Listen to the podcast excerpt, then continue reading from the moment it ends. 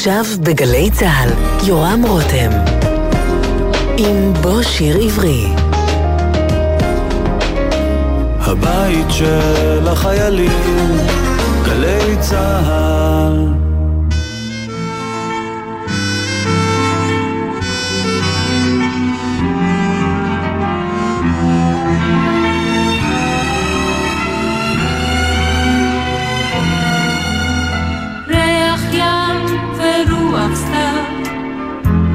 של תפוחי זהב, ומין סגריר מתוק חמוץ, מושך מבית אלי חוץ.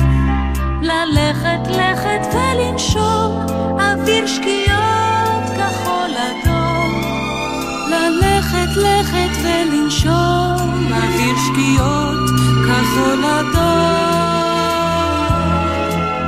אוויר שקיעות ניחוח דק הגשם זה עתה נפסק, עלה ושוט והסתכל, עד מה יפה היא התבל. עלה ושוט והסתכל, עד מה יפה היא התבל.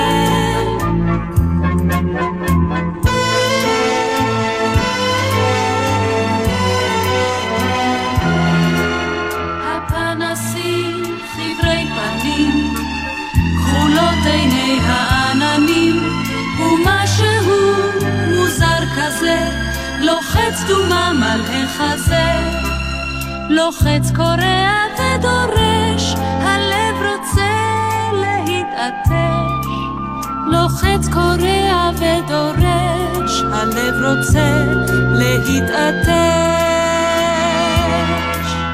אוויר שקיעות, ניחוח דק, הגשם זה נפסק, הלב אשות והסתכל. עד מה יפה היא התבל, הלב אשוב והסתכל, עד מה יפה היא התבל. דצמבר חודש מקוטר,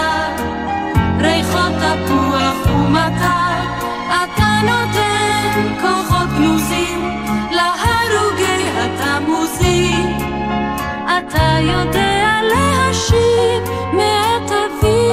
לתל אביב. אתה יודע להשיב מעט אביב לתל אביב. אוויר שניות ניחוח דם, הגשם זה עתה נפסק, עלה ושוט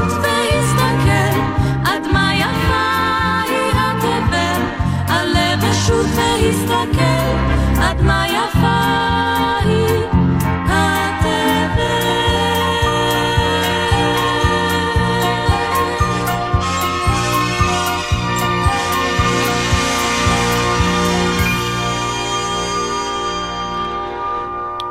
שלום לכם, כאן באולפן גלי צה"ל, הטכנאי נועם אדם, אני יורם רותם, ואת השעה הקרובה אנחנו מקדישים לנתן אלתרמן, המשורר, מחבר שירי הזמר, המתרגם, המחזאי ומה לא, שבדיוק היום מלאו 50 שנה לפטירתו, ונמצא איתנו כאן אה, באולפן אילן שחורי, שהוא חוקר תולדות תל אביב, היסטוריון של תל אביב, ומדריך סיורים בעיר, ביניהם גם סיור בעקבות נתן אלתרמן. שלום אילן. שלום יורם, בוקר טוב. אני מניח שהאולפן הזה מוכר לך. כן. ודאי, אני פה הייתי ממש כילד, אני חושב, לפני כך וכך שנים, השתתפתי בתוכניות, לגדנ"ע, הייתי עורך, הייתי מגיש, הייתי עושה כתבות גם במהלך הצבא, גם לאחר הצבא. וגם אנחנו כאן בכל פעם שנזקקים למשהו שקשור לתל אביב, פונים אליך. נכון. ובשעה הזאת אני מציע שתעשה לנו סיור אה, רדיופוני, כמו שאתה עושה ברחובות תל אביב, אז אה, בעקבות נתן אלתרמן בתל אביב שלו, מוכן לדרך. נכון. אנחנו עם השירים אה, שאתה בדיוק. בחרת לנו, ובעצם מתי אלתרמן הגיע בפעם הראשונה לתל קודם, אביב? קודם כל כדאי להגיד שאלתרמן כתב שיר מקסים, אלימלך מלך נווה צדק. אני חושב שאלתרמן הוא מלך תל אביב. והשנה אנחנו שנת אלתרמן, כי 50 שנה לפטירתו. אה, אלתרמן אה, מגיע לתל אביב בגיל 15 עם הוריו.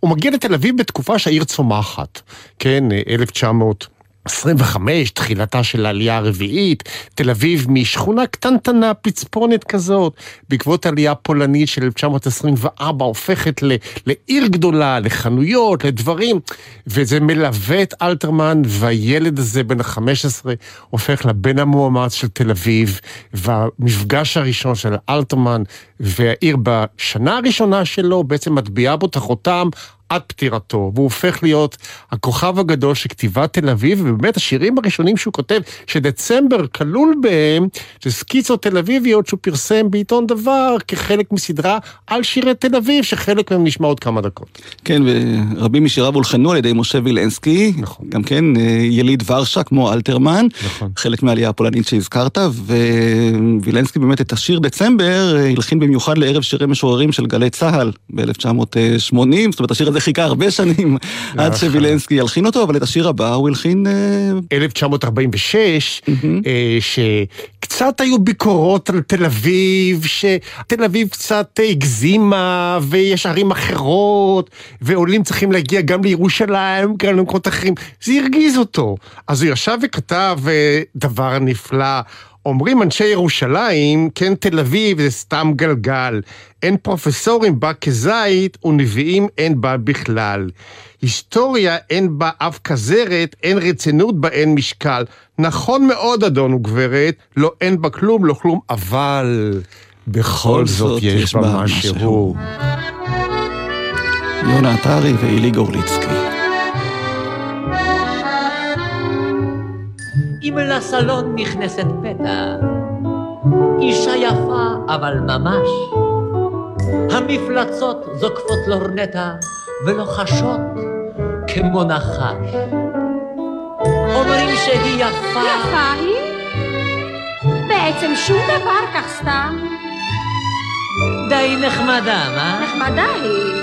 לא אין בה כלום, לא כלום. אבל... בכל זאת יש בה משהו, כן יש בה איזה משהו, לא טוב שהוא, לא רע שהוא, אבל כיום זה משהו, אבא הוא קצת גדול שהוא, והילוכה קצת זול שהוא, אך איזה גבר כלשהו, יכול את זה לסבול שהוא, ואיזה כסיל אחרון שהוא, ואיזה שיגעון שהוא, יכול למצוא עוד איכשהו, גם בדבר מה מושך שהוא. לא אין בה כל משהו, ובכל זאת יש בה משהו, ובכל זאת יש בה משהו, כן משהו בה יש. דורות שלמים חשבו אי פעם, האהבה היא העיקר. בזמן חדש הוחלפתם, הגידו די, זה מיותר. האהבה היא רק שרשרת, משפט קדום ושקר מר. נכון מאוד, היא מיותרת, ואין בה כלום, לא כלום. אבל... בכל זאת יש בה משהו, כן יש בה איזה משהו, או טוב שהוא או רע שהוא, אך זה בכל זאת משהו, ויחד עם המשהו, נחוץ רק איזה מישהו, שלא יהיה של מישהו, אלא כולו שלי שהוא. כי יש בזה מין סוד שהוא, ואיזה עוד ועוד שהוא, שכך בלי כל יסוד שהוא, מתחיל הלב לרקוד שהוא. לא אין בה כל ממש שהוא, ובכל זאת יש בה משהו, ובכל זאת יש בה משהו, כן משהו בה יש.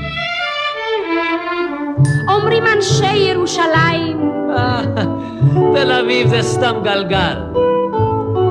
אין פרופסורים בה אף כזית, ונביאים בה אין בכלל. היסטוריה אין לה אף כסרט, אין רצינות בה, אין משקל. נכון מאוד, אדון וגברת, לא אין בה כלום, לא כלום, אבל... בכל זאת יש בה משהו, כן יש בה איזה משהו, שכלל עוד לא היה שהוא, והוא כולו שלה שהוא, ויש בה איזה זיק שהוא, שכלל הוא לא מזיק שהוא, ויש בה איזה חן שהוא, שלאחרת אין שהוא. כל צר ומעצור שהוא, אותה לא יעצור שהוא, כי אין כל פחד אין שהוא, אצלה זה כבר ילך שהוא. לא אין בה כל ממש שהוא, ובכל זאת יש בה משהו, ובכל זאת יש בה משהו, כן משהו, משהו, משהו בה יש. כן, בכל זאת יש בה משהו, אלתרמן, וילנסקי, וצריך להזכיר שזכות הראשונים לביצוע השיר הזה, ג'ני לוביץ', הייתה אז עולה חדשה מרומניה ששרה את השיר הזה, אני חושב, בלי להבין אף מילה בעברית, בתיאטרון לילה לא. והרבה שירים של אלתרמן באמת אה, חודשו והוקלטו לאורך כל השנים, מה שעזר, אני חושב, אה, לנו כאנשי רדיו להשמיע אותם בלי שהשירים האלה התיישנו נכון. בעצם, ויונה ואילי באמת עשו עבודת קודש בנושא הזה. אז אה, אלתרמן תל אביבי ברמה חבריו, אה, כל חייו הוא גר בתל אביב. כשההורים הגיעו אה, לנמל יפו באמצע שנות ה-20, הם עברו לגור ברחוב גרוזנברג בתל אביב, משם עברו לרחוב העבודה, ואחר כך לרחוב ברנר, ובקיץ 28 הם עברו לגור ברחוב אה, סירקין 11. אגב, מולו, בסירקין 25, אה, גר אה, סשה ארגוב, שלימים את יצירת הפאר של אלתרמן, נדבר עליה אחר כך, הוא מלחין. למען האמת, אבא שלו, אבא של אלתרמן, יצחק אלתרמן, האיש נוקשה, איש חינוך, לימים... ממקימי מערכת החינוך בתל אביב, ואני כותב מחקר גדול על הצופים בתל אביב, ואלתרמן היה זה שאפשר את הקמת הצופים בתל אביב. אה, אבא רצה שהבן יהיה אגרונום. זה חלום חייו היה, פועלים. שיהיה מקצוע, כמו ש... כן, ברור, אז הוא שלח אותו אה, ללמוד אה, אגרונומיה בצרפת. בזמן הזה המשפחה עוברת לגור ברחוב אלנבי, אלתרמן הצעיר נוסע לצרפת, לומד, אבל אחרי פחות משלוש שנים הוא חוזר, בוא נגיד את האמת, אה, זה לא כל כך בראש שלו, כבר משם הוא התחיל לכתוב כל מיני שירים ושלח לכל מיני פרסומים בארץ. האבא סידר לו עבודה אצל חבר שלו, שבמקרה היה מנהל מקווה ישראל, וזה אה, אליהו קראוזה המפורסם. אגב, חשוב להגיד שאלתרמן גם למד בגימנסיה הרצליה וגם בתחכמוני, זאת אומרת מושיות החינוך בתל אביב. אחרי שלושה חודשים הספיק לאלתרמן לעבוד במקווה בגינות שם. טוב, למד אגרונומיה, צריך כן, להזכיר בצרפת, אז כבר הייתה לו דיפלומה. והוא החל לעבוד בדואר היום, בהתחלה קצת כמתרגם, והתחיל את ההיכרות. דואר היום זה עיתון. עיתון שאיתמר בן אבי הדפיס אותו, היה עיתון, בוא נגיד הסנסציוני הראשון בארץ, הצהובון משהו, ואיתמר בן אבי מאוד אהב את אלתרמן, ואפשר לו שם לכתוב, וכבר בעצם עם הכניסה של אלתרמן לדואר היום, הוא התחיל להידבק לבוהמה, התחיל לעשן בשרשרת, דבר שליווה אותו כל חייו. ייתכן שגם גרם למותו, התחיל אה, אה, לשתות והתחיל לשבת בבתי הקפה הבומניאנים של תל אביב. באותם שנים, בתחילת שנות השלישים, מתגבשת הבוהמה התל אביבית, והמקום הראשון שאלתרמן מוצא את פניו זה שלג הלבנון ברחוב אלנבי 15, שהיה בעצם פריז בתל אביב, בית קפה ספרותי בתל אביב הראשון. אבל אני רוצה אה, לקחת את האגרונומיה של אלתרמן לתחנה הבאה שאני רוצה לעסוק בה. ובמקרה או לא במקרה, אלתרמן אה, מתגייס אה, בשנות ה-40 1942 אה, לפתיחתו של גן מאיר בתל אביב. אה, והוא כותב את אחד השירים הנפלאים על גן מאיר, שאם אנחנו שומעים אותו היום, כאילו אנחנו חושבים שהשיר נכתב שנים רבות אחרי פתיחת הגן. לא, הוא כתב אותו לפתיחת הגן, וב-1931, ראש העיר המיתולוגי בתל אביב, מאיר דיזינגוף, חוגג 70. ובתל אביב חשבו איזה מתנה לתת ראש העיר האהוב שלהם. ילדים לא היו לו, אז החליטו לתת לו גן במתנה. ונתנו לו גן ותכננו את הגן ועשו תערוכה של פרסים והאדריכלים הגישו ואדון דיזינגוף שהאיש לא קל אני חייב לומר לך, לא אהב את התוכניות והבנייה התעכבה. בינתיים בשנות ה-30 המאוחרות, 35, 30, גם לקראת 36, גשמים כמעט כמו בימים האלה בתל אביב, כל העסק הזה נהיה בוץ, ובעיתון הארץ כתבו, מר דיזנגוף רצה לקבל את גן מאיר, אבל קיבל בפרצופו את ביצת מאיר. זה נורא עצבן אותו, הוא ביקש להחזיר את הגן לעירייה, שהוא עמד בראשה, כן? אבל בסופו של דבר הוא נפטר ב-36, ושציינו בעצם את יום פטירתו במהלך מלחמת העולם השנייה, החליטו לפתוח את הגן אה, בטקס גדול מאוד עם הנציב העליון ורוקח יורשו בתפקיד, ולכבוד הפתיחה הזאת, אדון אלתרמן כותב את אחד השירים המקסימים, ושם הוא מדבר על העצים שגדלו, אה, קרנו באותם קטנים, והנה ראשיהם בשמיים. כן. חנן יובל הלחין, שר, ואת השיר הזה הוא הקליט ממש כאן, באולפן הזה, בגלי צה"ל.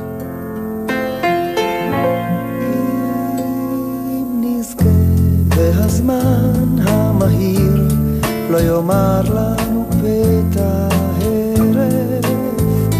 עוד נלך ידידי בשבילי גן מאיר, נשענים על מקלות עם ערב.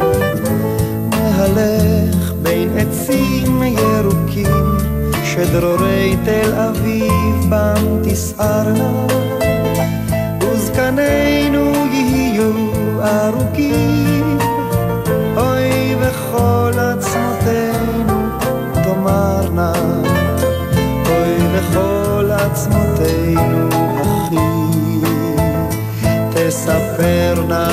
זקנה נאנחת, אשר יש בה קצת עצב ובכי, אבל יש בה גם משהו נחת.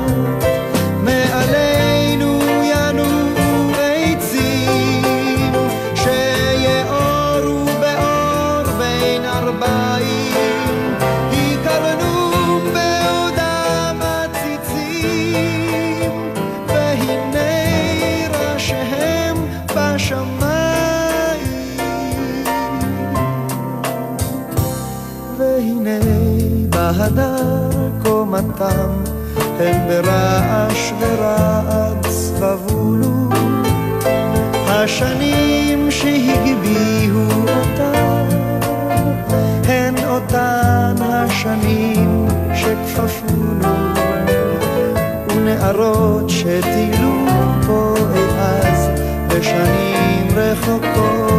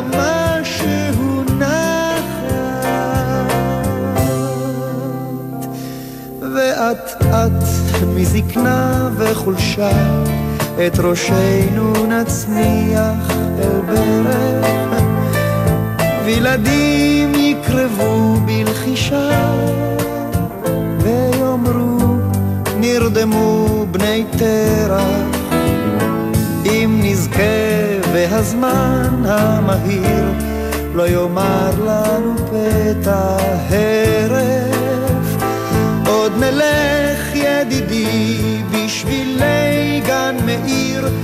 נשענים על מקלות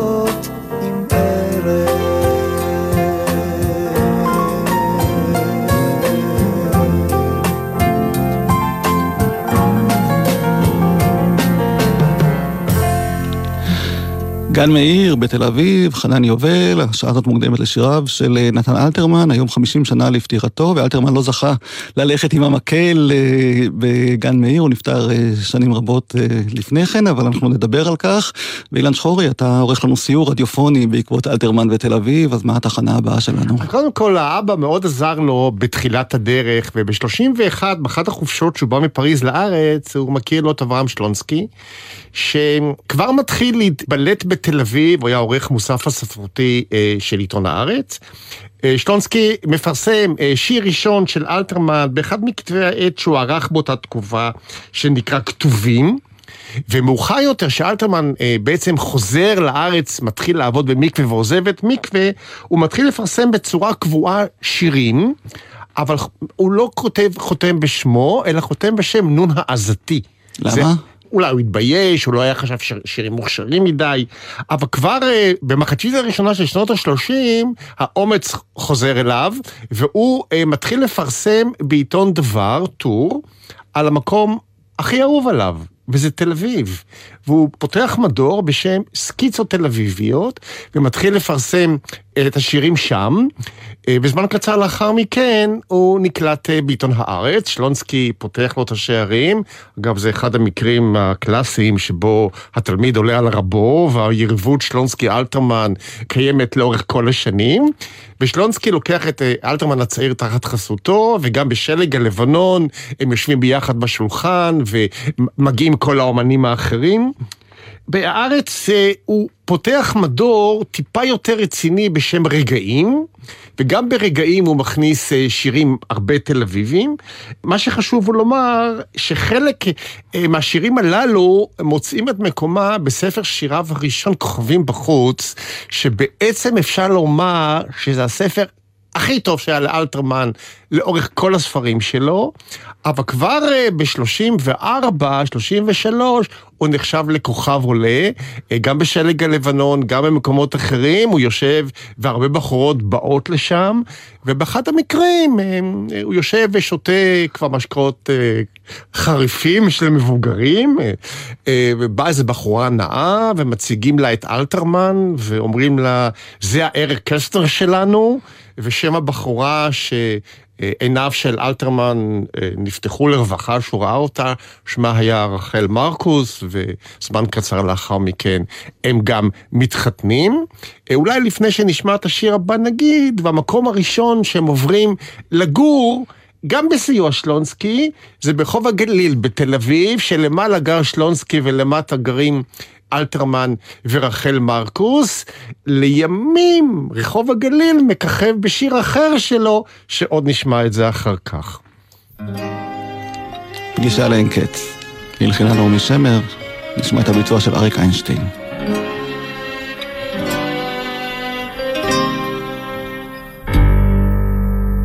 כי סערת לה לנצח אנגנר שב חומה עצור לך, שב אציר דלתיים. תשוקתי אלייך, ואליי גנך, ואליי גופי סחרחר עובד ידיי.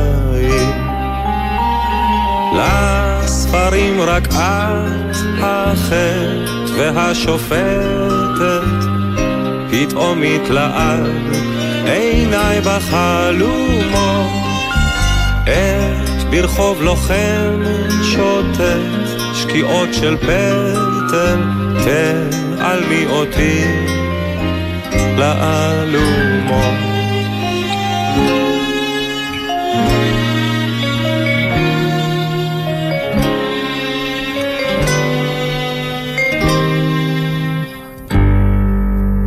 אל תתחנני אל הנסוגים מגשר, לבדי אהיה בארצותיי, אלך תפילתי דבר איננה מבקשת, תפילתי אחת והיא אומרת אלך. עד קצווי העצב, עד עינות הליל, ברחובות ברזל, ריקים וארוכים. אלוהי ציווה נישאת לעוללייך מעוני הרב, שקדים וצימוקים. טוב שאת ליבנו עוד ידך לוכדת, אל תרחמי הוא באויפו לרוץ. אל תניחי לו שיאפיל כחדר בלי הכוכבים שנשארו בחוץ.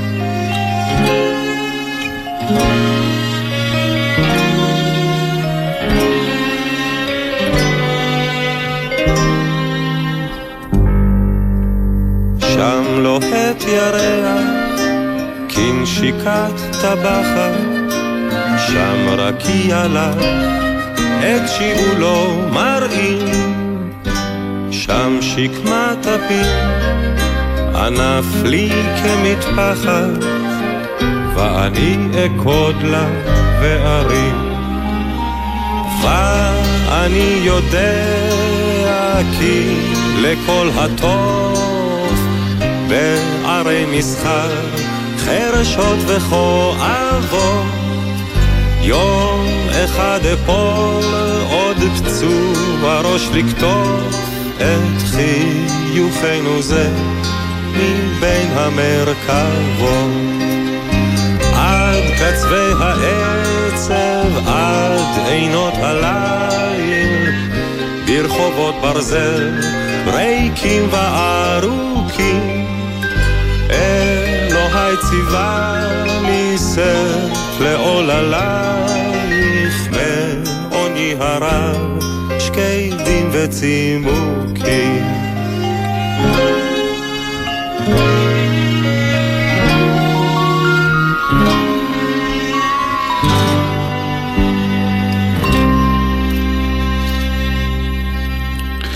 פגישה לאין קץ, השיר השני שהופיע בספר כוכבים בחוץ, שהזכרת אה, אילן שחורי, ונדמה לי שזה השיר הראשון שנעמי שמר הלחינה, או בכלל הולחן אחרי מותו של אלתרמן. נכון. כי הוא לאורך כל חייו עשה בעצם הפרדה בין השירים שהוא כתב לספרי השירה שלו, ובין שירי הזמר והפזמונים שאותם הוא כתב. הקלילים יותר. בעיקר לצורכי פרנסה, אני מניח, או נכון, לשעשוע, או נכון. הזמנות אה, מיוחדות, אבל הוא עשה הפרדה מוחלטת, ופה היא הלחין את השיר אחרי שהוא הלך לעולמו. והזכרת שהם גרו ברחוב הגליל. אז חוב נגיע ל- הגליל, אה, אה, נכון, חוב הגליל תשע, אבל אה, בשיר שהוא כתב לימים, הוא כתב בצריך לצל פעמיים, רחוב הגליל מספר 2, קומה ראשונה מימין. הייתה לו, היה חשוב לו לדייק. נכון, עכשיו, בשיר הזה, תכף נשמע אותו, הוא שמע את גלי הים. אבל רחוב הגליל נמצא בתחנה המרכזית בתל אביב, הים קצת רחוק, זהו שלא.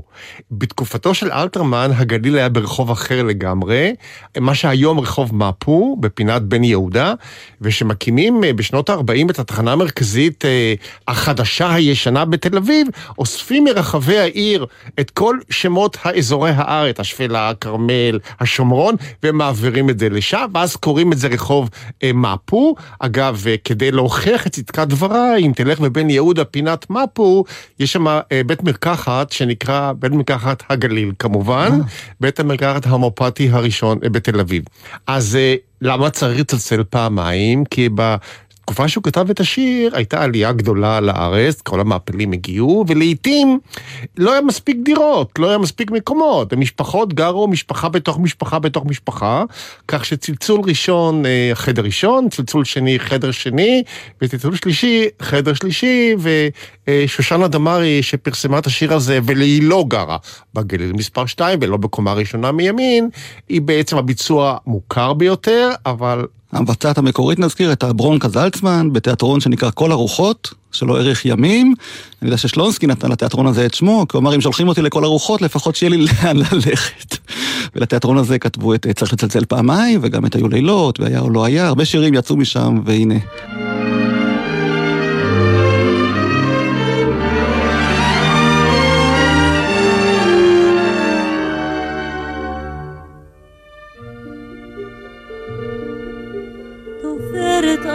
ותופרת, הים לא יחדל מלנהום, אני את פניך זוכרת, כאילו היה זה היום.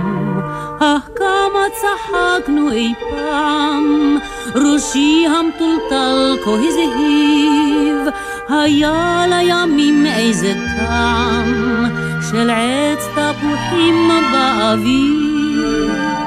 אמרתי תבוא בין ערביים, אותי לטיול להזמין. כתובתי הגליל מספר שניים, קומה ראשונה מימין. צריך לצלצל פעמיים,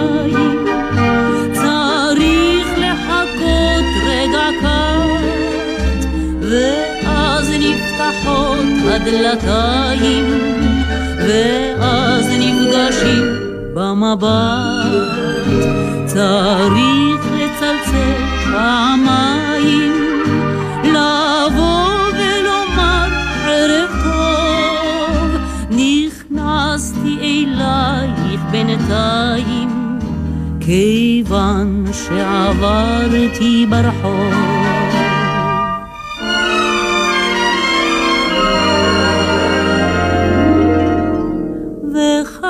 עד שבא אותו ערב, שטפו מדרכות רועשות, דבריך עינוני כחרב, דבריך היכוני כשוט. שתקתי דבר לא ידעתי, חינקוני דמעות בגרון. נפרדנו לפתע שמעתי, בפתח צלצול פעמון. לרגע החרתי לפתוח, החרתי מכאב ומאור. מדוע מהרת לברוח? מדוע מהרת אמור? צריך לצלצל פעמיים,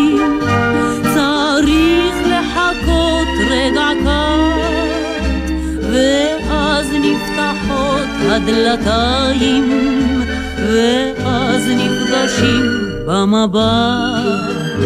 צריך לצלצל פעמיים, לבוא ולומר ערב טוב, נכנסתי אלייך בינתיים, כיוון שעברתי ברחוב.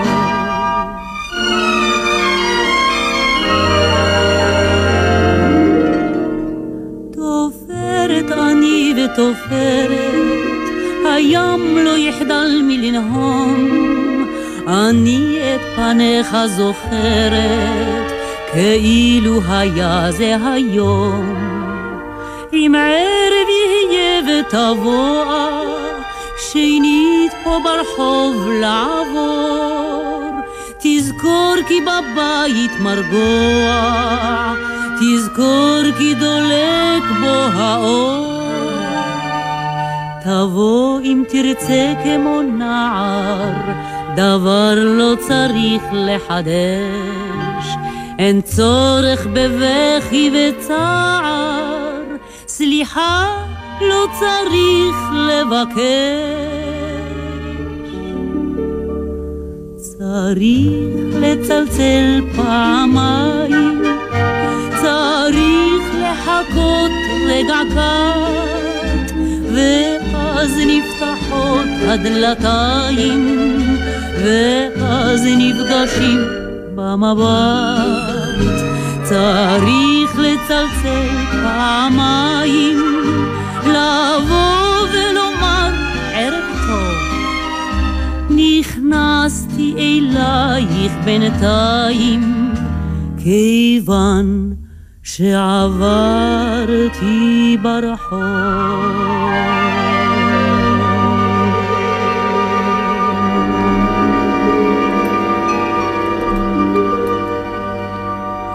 כן, צריך לצלצל פעמיים, וצריך לתת לשיר הזה להסתיים, לשמוע אותו עד סופו עם התזמור, הלחן הנהדר של משה וילנסקי כמובן, וגם בשיר הבא שנשמע בעצם אלתרמן מדייק בכתובת של הגיבורה שלו, לפני שנסביר, נכון. בואו תתן לי אה, הקדמה. תראה, אלתרמן אה, ורחל מרקוס אהבו בצעירותם ללכת לראות סרטים. והמקום הבולט בסרטים בתל אביב היה רינוע עדן, או כבר 34-35, קולנוע עדן, בחובלים בתל אביב. שנה אחרי שהם התחתנו, אחד הסרטים המאוד פופולריים בתל אביב ובקולנוע עדן ובברית המועצות ובעולם כולו, היה סרט שנקרא הבחורים שמחים. סרט שבו כיכב אחד הזמרים היהודיים אה, הגדולים של ברית המועצות, שנקרא אה, ליאוניד אוסטויוב, שהוביל אה, להקת ג'אז לככב בסרט שלו. ובמהלך הסרט הוא יושב על עץ ושר שיר מאוד מרגש, שתכף נשמע אותו, ואלתרמן כל כך התרגש מהשיר, יצא החוצה לבית קפה קטן ליד קולנוע עדן, וכתב מיד שיר בעברית על הבסיס הזה. בוא נשמע קודם את הביצוע ברוסית של ליאונידוס יוסוף. Как много ласковых имен Но лишь одно из них тревожит, унося покой сон, когда влюблен. Любовь нечаянно нагрянет, когда ее совсем не ждет. И каждый вечер сразу станет удивительно хорош, и ты поешь, а сердце тебе не хочется покоя. Сердце, как хорошо на свете жить. Сердце, как хорошо, что ты такое. Спасибо, сердце, что ты умеешь так любить. Rina! Alte salselli serenata. Rina! ליבי אל תבלבל. רינה! תשוב אל חנה ואל אנה, הלא ידענה, שהיא בוכה יומם וליל. אני רוצה שתאהבני, ושתקרא לי ובלב, שעד עולם לא תעזבני, ושתאמר לי איך לבך אליי מלא. אני אוהב אותך כפליים, כי את אינך אוהבת כלל. נפשי את זאת נפשי בינתיים, פה תופסים תמיד נזלת. מן הטל. רינה. אל תדבר לי על נזלת. רינה. מספיק ודי כבר מאוחר. רינה. בוא תלווני עד הדלת. אין תועלת. שב הישאר פה עד מחר. מחר אם לא אהיה כועסת, תיגש אליי זה קצת בחול. אצלי יש חדר ומרפסת, דיזינגוף שמונים קומה, שנייה משמאל. ומה תגידי הלאה רינה? לא, אל תגידי שום דבר. אני מבין, אני אבין, אז זה סימן שאת הכל אמרנו כבר. רינה, אני אוהב את השמיים. רינה, אני אוהב את הספסל. רינה, אני אוהב את סנדליים.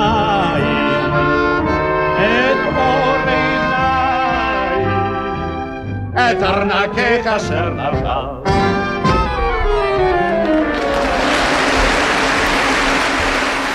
כן, מחיאות כפיים ליונה עטרי, יעקב טימן ויוסף גולדנד, ששרו את השיר הזה במופע היו היו זמנים, היכל התרבות בתל אביב 1960, טימן וגולדנד כמובן מכוכבי תיאטרון uh, המטאטה, והנה שמענו שגם רינה נותנת את הכתובת המדויקת שלה, רחוב דיזינגוף 80, קומה שנייה משמאל, וגם השיר הבא הוא שיר שאי אפשר, אני חושב, נכון. בלעדיו כשמדברים על אלתרמן. אה, חוץ מתל אביב, וחוץ מכל מיני פילגשות שהיו לו, האהבה הכי גדולה של אלתרמן הייתה לביתו תרצה.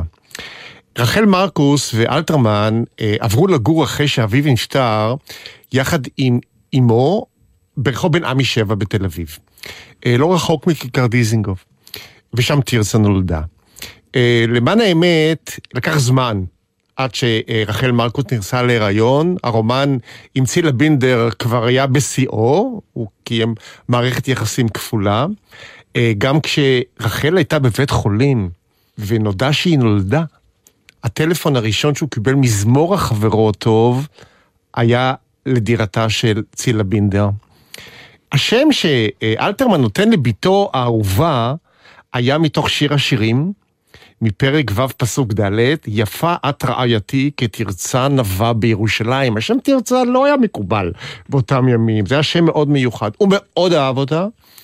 רחל שיחקה לימים בקאמרי, הצליחה גם לשכנע את uh, תרצה לבוא בעקבותיה, גם כילדה היא הסתובבה במיליה שם, אבל כשהיא עומדת להתגייס לצבא, היא רוצה בעקבות אימה ובעקבות חבריה להגיע ללהקה צבאית. פה אני חייב לספר שיש מחלוקת קטנה בין כמה חוקרים. החוקר האולטימטיבי של אלתרמן, אה, פרופסור דן לאור, כותב שהיא ניסתה להתקבל לכמה להקות, ולא קיבלו אותה למרות שהייתה בתו של אלתרמן. ואז שאול ביבר, שהיה ראש אגף ענף ובידוי בצבא, מנסה להוביל אותה ללהקת פיקוד שיר, לשריון, ואומר לה, אם אבא שלך יכתוב לנו שיר, נקבל אותך. דוקטור מוטי זעירה, שכתב באחרונה אה, ביוגרפיה מקסימה על תרצה אתר, אומר שזה לא הכי מדויק. כך או כך, האבא כותב שיר, וחייב לומר שבמלחמת השחרור היו כולם פייטרים, כולם יפי בלורית, כולם נלחמים. ואלתרמן כותב לביתו שיר על חייל לא יוצלח כזה, ששום דבר לא מסתדר לו, כזה מסכן, ואלתרמן כותב על זה בהומור, וטירתה שרה את זה בלהקת חיל השריון, אבל אחר כך השיר הזה הופך לשיר בולט בימי הזיכרון. אליפלט כמובן. כן, ומישהו אמר לי שאליפלט זה היה השם שנתנו לחיילים שלא ידעו את זהותם, והם נפלו בקרבות שם, מלחמת השחרור וכולי, ומי שלא ידעו את שמו, קיבל את השם אליפלט.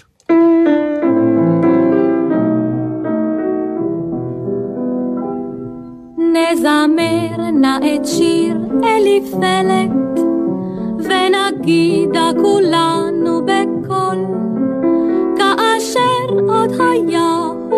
ילד, כבר היה הוא בשגדה גדול. כל שכנים ושכנות דיברו דופי, ואמרו שום דבר לא יועיל. אליפלת הוא ילד בלי אופי, אין לו אופי אפילו במיל.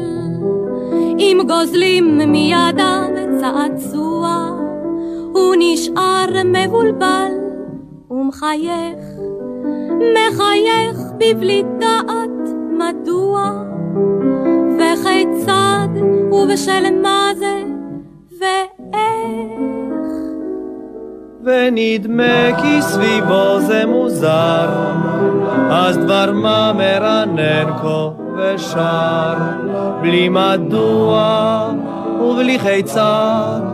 בלי היכן ובלי איך ולמה, בלי לאן הוא, מאיזה צד, בלי מתי ובלי אן וכמה, כי סביב ככינור וחליל, מנגינה מאירה מצלצלת, אם נסביר לך מה זה יועיל, איזה ילד אתה.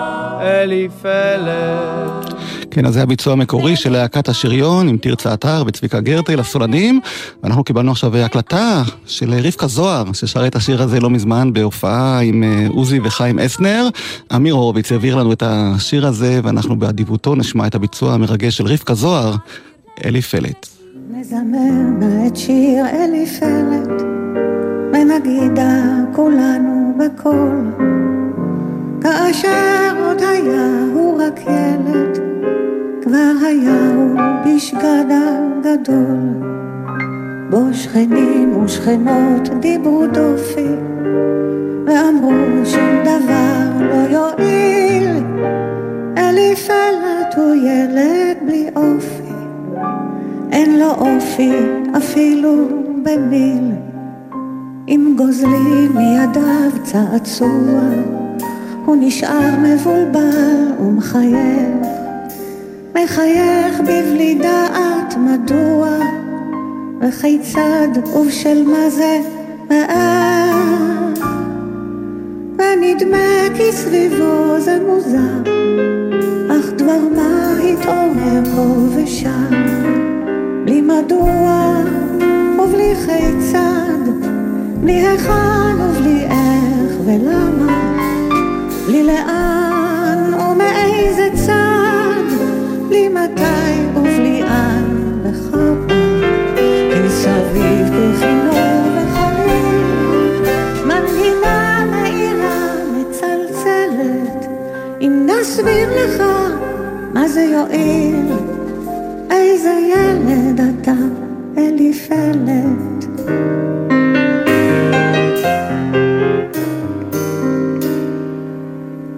בליל קרב ברעום אש מזנקת בין אנשי הפלוגה כל עבר. העמדה הקדמית מנותקת מלאי תחמושת אזל במכבר. אז הרגיש אליפלת כאילו הוא מוכרח את המלאי לחדש.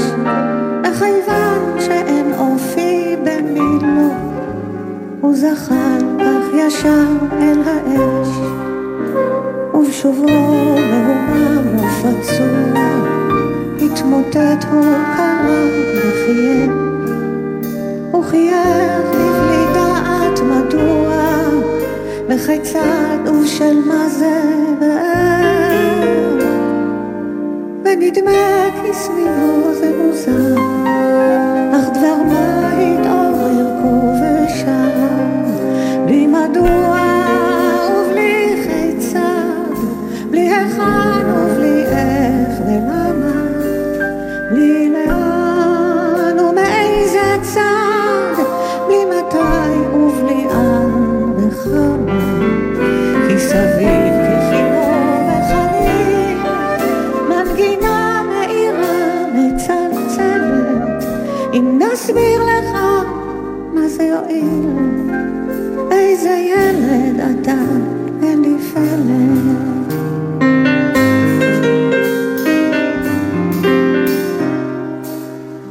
ובלילה חבוש קסדת פלט.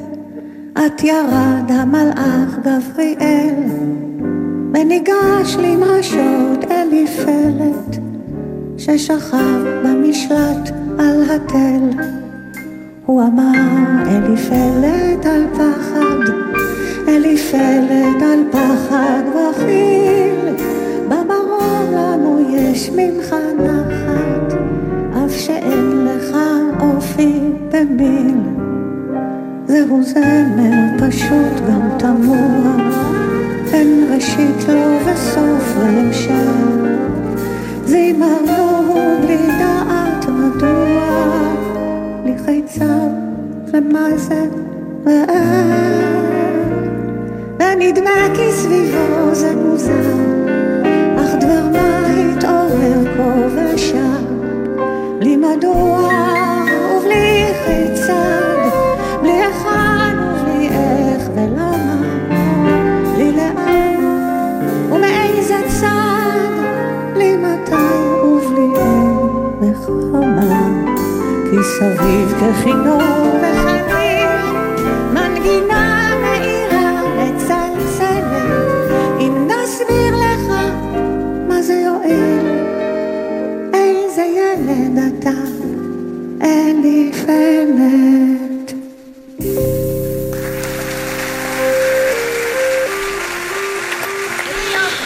רבקה זוהר.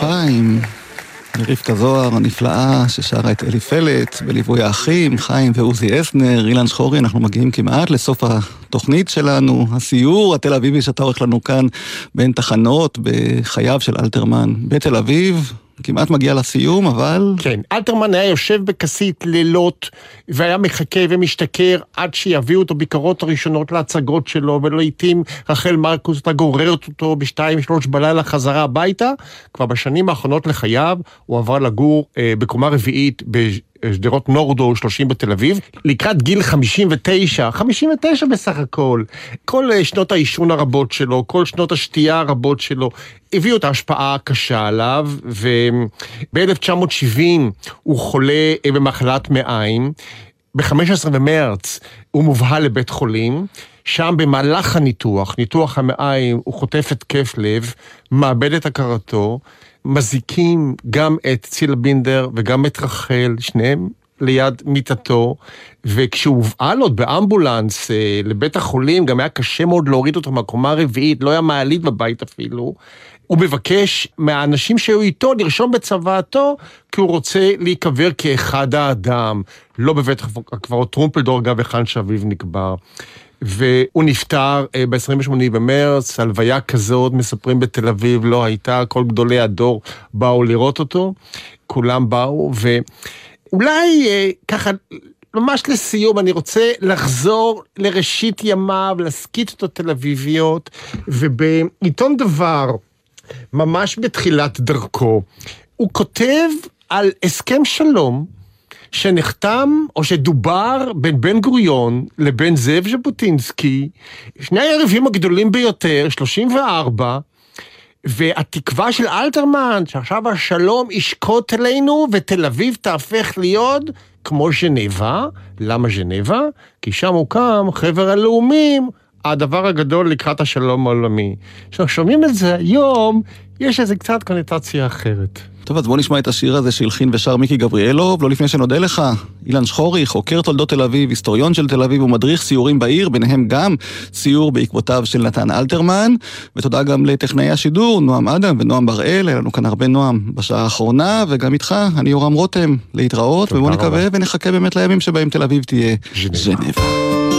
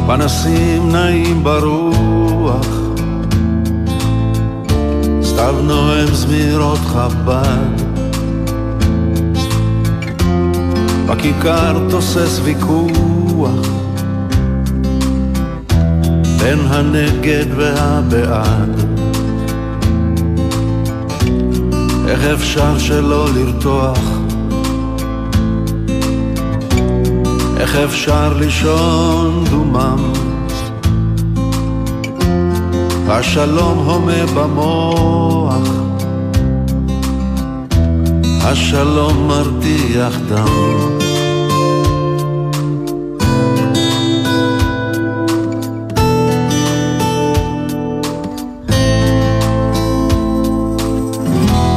הכיכר אוזנה אוטמת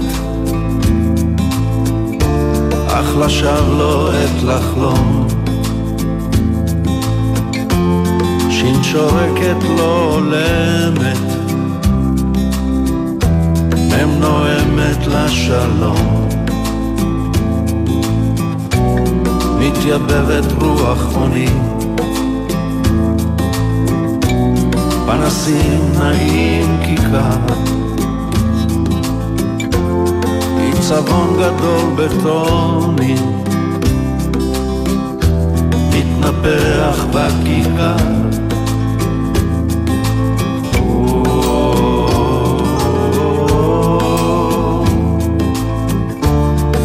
מתערבל בצבע.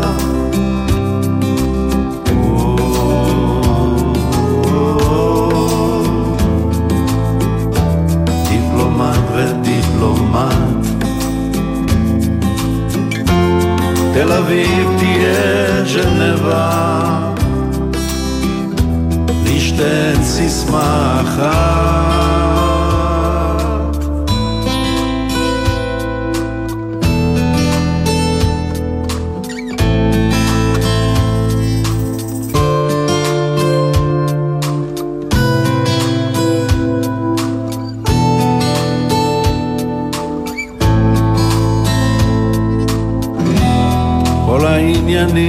נושענו, כל נושא גדוש נחבט. וחשבתי כבר כי אנו נרגע לאט לאט, ואפשר יהיה בנחת עין לעצום בליל אך פתאום כשד משחת. בשלום על ישראל.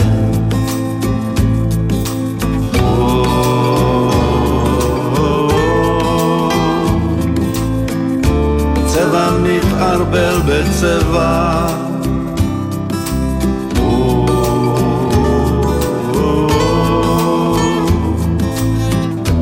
דיפלומט ודיפלומט